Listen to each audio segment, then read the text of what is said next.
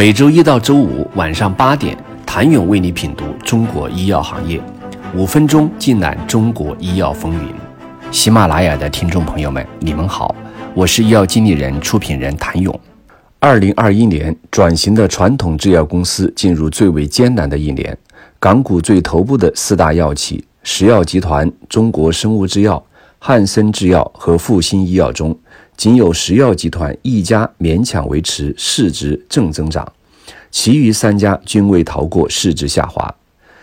转型中的这些药企现在成色究竟几何？要从他们各自的业绩表现、经营战略、研发管线中寻找答案。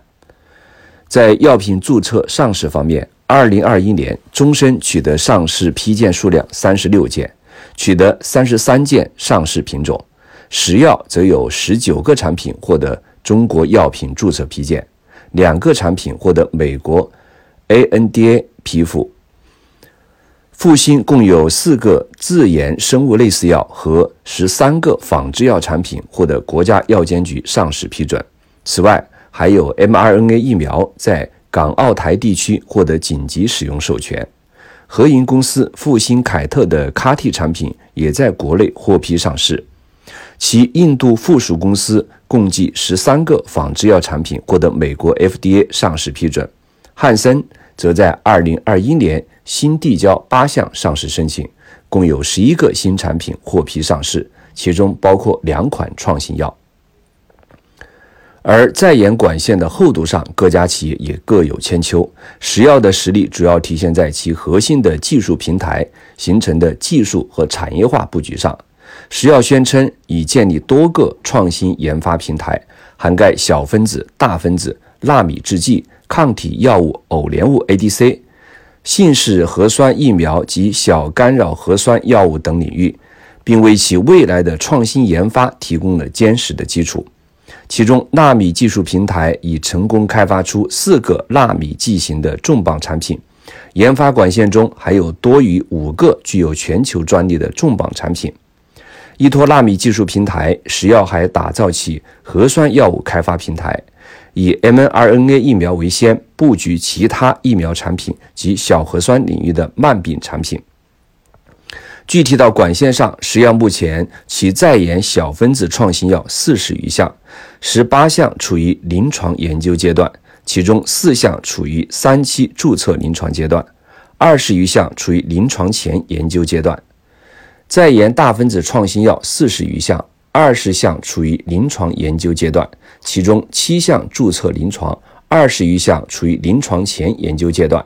在研新型制剂三十余项，两项待批准生产，七项正在进行临床研究，二十余项处于临床前研究阶段。由此可见，食药在研数量规模庞大。不过，相对创新药企来说，管线的创新药仍有待提升。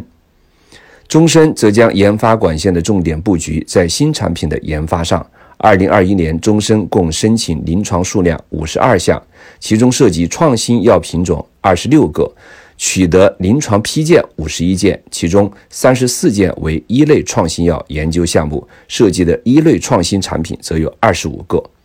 截至二零二一年底，终身已累计有临床批件、正在进行临床试验和申报生产的在研产品数量多达四百一十七件，其中抗肿瘤用药管线数量最多达二百一十五件。终身也已经建成了包括细胞与基因治疗产品研发平台在内的生物大分子药物研发技术平台。汉森则重点关注抗肿瘤、抗感染、中枢神经系统疾病、代谢疾病及自身免疫性疾病等领域新产品的研发。目前处于临床阶段的在研项目三十六项，其中进入临床阶段的创新药的临床项目超过二十五项。二零二一年，汉森新申报及获得临床批件共十五项，其中创新药相关的临床批件就有十四项。汉森研发的另一个特点是坚持自主研发和 BD 外部合作双轮驱动，内部研发投入以外，通过 BD 增强自身产品管线。二零二一年，汉森共引进两个临床阶段产品，其中一款产品已在美国获批上市，并在国内启动三期临床研究。此外，汉森还开展多个平台技术合作，包括两项基于 RNA 干扰技术的平台合作。二零二一年，汉森共支付了约合人民币三点七四亿元 BD 项目费用。